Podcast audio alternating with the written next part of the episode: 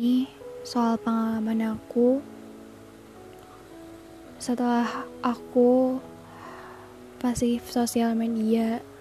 Aku takut dengan sosial media. Aku takut membuka HP ku sendiri.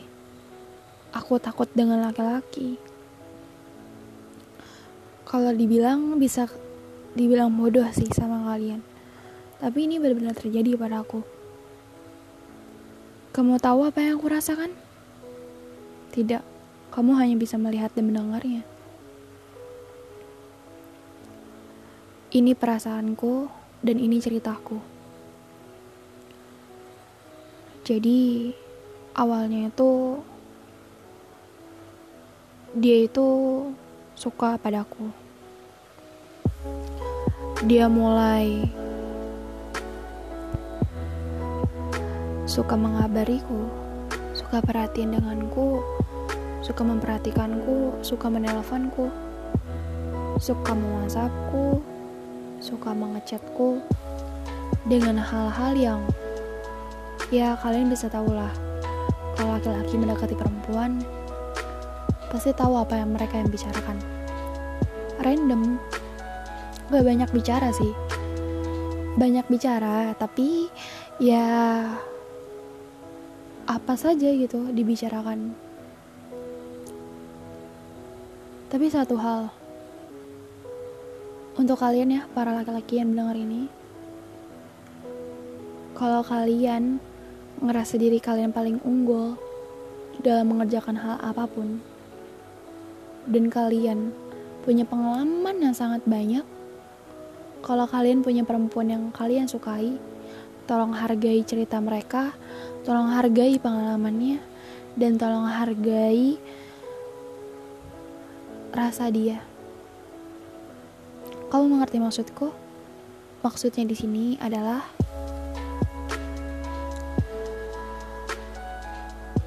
kamu tahu kalau aku menyukai kalau aku menghargai aku di sini menghargai seseorang yang menyukaiku bukan langsung bertindak sesingkat-singkatnya, sejutek-jutek dan judes-judesnya. Tidak, aku tidak seperti itu. Aku perempuan yang kalau dia nggak ngechat aku setiap hari, ya aku ngechat duluan. Kalau dia nggak telepon aku setiap hari, ya aku telepon duluan. Jadi apa pun yang dia lakuin ya aku bakal menghargai juga. Aku bakal ngelakuin hal yang duluan sebelum dia melakukannya. Jadi aku melakukan lewat tindakan aku ya aku setiap hari selalu mengechatnya. Setiap hari selalu cerita dia selalu cerita denganku. Tapi aku tidak pernah terbuka sedikit pun. Karena aku tahu. Pasti ceritaku diremehkan. Dan dia selalu bilang kayak gini. Seharusnya kamu bilang dan kamu cerita sama aku biar kamu tuh ngerti paham. Aku soalnya kayak gitu juga. Aku dulu pernah kayak gitu. Jadi apa pun yang aku lakuin baru aku lakuin. Hal apa pun itu selalu harus cerita sama dia. Dan itu yang ngebikin aku bener-bener apa ya gak tenang. Setiap aku punya kehidupan ya kamu ngerti lah jadi kalian kehidupannya tuh nggak ada sosial media juga kan? Gak selalu dia HP kan? Apa pun itu ya kalian bebas ngelakuin apa aja. Karena ya aturan kamu cuma di keluarga dan sekolah ataupun peraturan yang benar-benar emang sebelumnya kamu kenal dia ya maksudku di sini itu kebebasan kamu. Kamu nggak perlu diatur kayak gitu kecuali kalau hubungan kalian tuh udah sah. Sama halnya seperti aku. Aku hubungan aku belum sah tapi aku selalu diatur atur. Aku sebagai perempuan jujur aja aku nggak suka.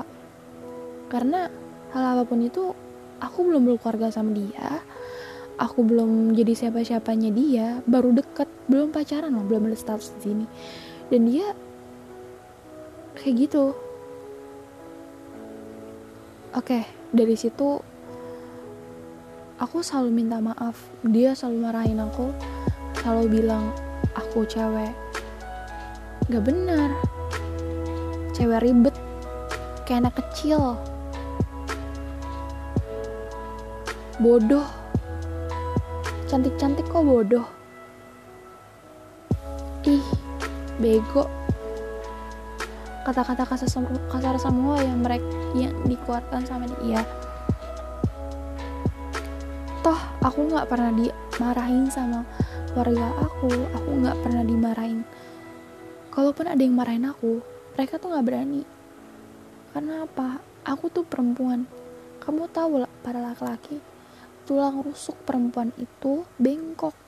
Kalau kalian paksa untuk lurus, gak akan pernah bisa, malah rapuh. Tahu rapuh artinya? Mereka akan pergi tanpa kamu. Tanpa kamu bilang, tanpa kamu untuk memohoni, mereka akan tetap pergi. Maksudku di sini untuk para laki-laki perempuan itu nggak bisa dimarahin dikasarin nggak pernah nggak akan pernah bisa. Karena mereka itu dituntun dibilang baik-baik nggak bisa dikasarin. Aku di sini dikasarin. Dan kata-kata yang keluar aku belum pernah diginin. Diatur kayak gitu dikasarin. Aku yang selalu minta maaf dan ngalah dan kalau misalnya dia ngejain itu ya aku selalu ngebebasin dia. Karena apa? Aku nggak pernah aku nggak mau dia ngerasain hal yang sama sama aku. Jadi aku ngerespon lewat tindakan bukan bicara. Toh kalau dia mau main temennya ya fun sok silakan. Kalau mau ketemu sama aku kalau dia bentuk sama uh, uh, komunitasnya ataupun tongkrongannya ya sok silakan. Aku nggak bebasin tapi kalau dia ngarang aku untuk kumpul sama keluarga aku ataupun aku lupa sama EP aku, dia selalu marah-marah kayak gitu. Dan aku selalu ngalah. Dari situ aku mulai gak nyaman. Ya pokoknya di situ banyak kata-kata toksik yang keluar lewat telepon. Aku selalu diomelin dimarahin. Ya pokoknya suatu hal yang kayak gratis banget gitu. Tahu orang-orang seperti itu kenapa mereka berbuat kasar? Karena pada umumnya mereka adalah korban. Jadi sebelumnya pas sama pacarnya dia juga dikasarin dan dia jadi tokoh yang paling sabar dan ini adalah posisi aku yang menjadi tokoh dia dulu dan aku adalah korbannya. Dan aku nggak pernah sedikit pun marah sama dia. Sekalinya marah itu kalau dia keterlaluan banget. Dia diemin aku udah marah-marahin aku diemin aku ninggalin aku. Terus aku dikata-katain kali marah sama dia sekali itu cuma sekali doang sekali. Karena ya itu. Kalau dia udah keterlaluan banget luar batas aku bakal marah-marah ke dia kayak gitu. Dan pada akhirnya aku nganggep dia hanyalah ya burung. Tahu burung? Dia hanya melintas.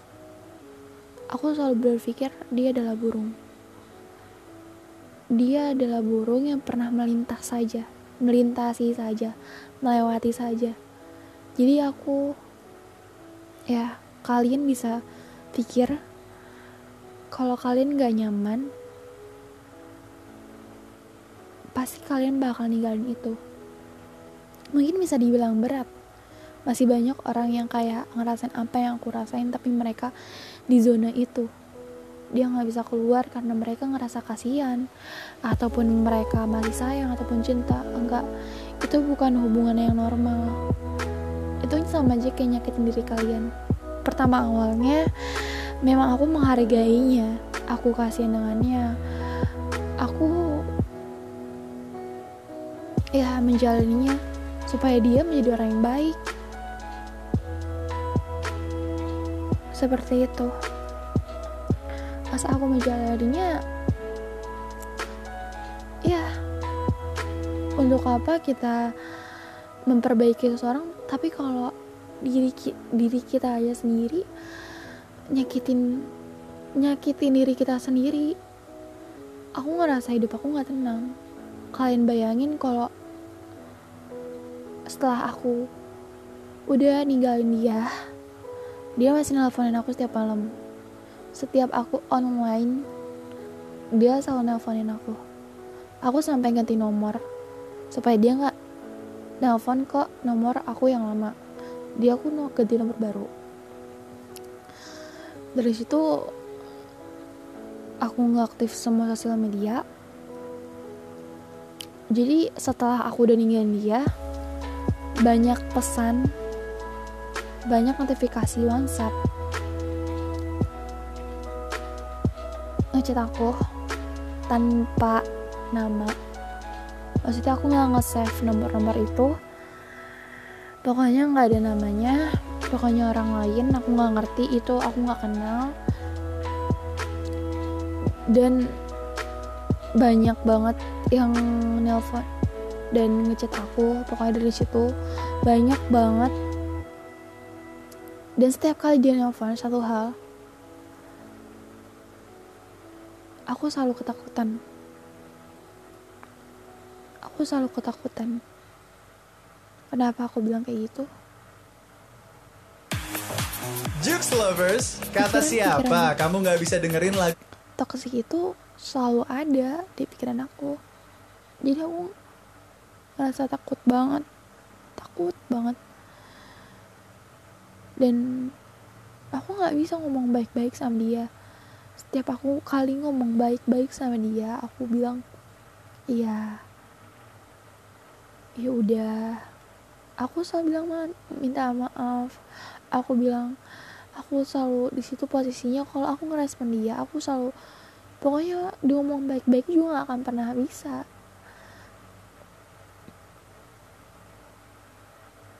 kalaupun kalaupun dia aku pengen ngomong baik pasti aku ujung-ujung pasti kita bakal ujung-ujung berantem. Tapi aku nggak pernah buat balas ngegas ataupun ngomong kasar enggak. Aku selalu ngerendahin nada aku supaya kita nggak berantem. Tapi tetap aja kata-kata yang keluar tuh toksik semua kasar semua ngegas semua dan seolah-olah kayak aku yang salah gitu. Aku yang harus bisa sempurna di depan dia. Enggak manusia tuh nggak bisa kayak gitu. Itu yang penak. Ya pokoknya kayak gitu. Dan ini baru pertama kalinya yang aku rasain. Aku diatur atur itu kesikin ya pokoknya kayak gitu. Dan kenapa aku selalu nggak aktif sosial media? Nggak selalu pasif sosial media nggak pernah posting dan jarang megang handphone. Ya aku takut diteror setiap malam setiap detik maksudnya ya setiap pagi siang malam. Jadi maksudnya ya emang gak ada telepon sekarang ini tapi banyak yang lumayan ngechat tuh banyak dari nomor yang gak aku kenal kayak gitu dan dari sosial media lainnya. Jadi kayak kebanyakan Facebook sih. Facebook banyak banget yang ngechat aku. Tapi aku nggak pernah ngebalas sedikit pun dari orang-orang kayak gitu. Iya karena aku tuh takut takut banget. Dari semenjak itu aku mulai dampak yang berdampak aku ya aku mulai balas chat aja inget hal-hal kata-kata kasar itu keluar di kepala aku. Aku selalu ke mana-mana itu selalu sendiri. Aku takut banget buat keluar sama orang. Jadi kayak sama temen atau sama saudara keluar enggak aku nggak pernah. Aku selalu sendiri. Dari pagi pun aku sendiri dari dari rumahku sampai ke jalan raya sampai ujung juga aku berani kalau sendiri. Terus aku mana-mana tuh selalu sendiri. Aku nggak pernah sama siapa-siapa. Karena kalau bisa dibilang sih aku lebih baik ngerasain tenang daripada harus nggak apa-apa tenang daripada kesepi nggak apa-apa tenang. Tapi kesepian daripada kesepian kesep daripada ada orang tapi kalian gak tenang. Ataupun ada orang tapi aku nggak tenang gitu. Maksudnya kayak di sini tuh pastinya ada orang spesial yang kamu sayang tapi kamu tuh nggak pernah tenang pernah bahagia. Ya mungkin kalau aku tenang kesepian ya mungkin cuma beberapa saat aku di waktu-waktu tertentu aku kesepian. Tapi nanti bakal tenang. Itu semua tenang banget. Dan ngebikin aku fun sih ngejalaninnya sendiri itu ya lumayan enak banget. Tanpa harus diatur-atur tanpa harus di marah-marahin tanpa harus jadi manusia yang perfect dilihat orang. Ya aku ngerasa kayak sekarang diri aku bisa jadi lebih baik lagi aku bisa pulih karena orang-orang karena aku juga udah lumayan terbuka sama orang-orang sekeliling aku aku bisa cerita sama mereka dan mereka ngedukung aku. Dan mereka ya nge-support nge-support banget.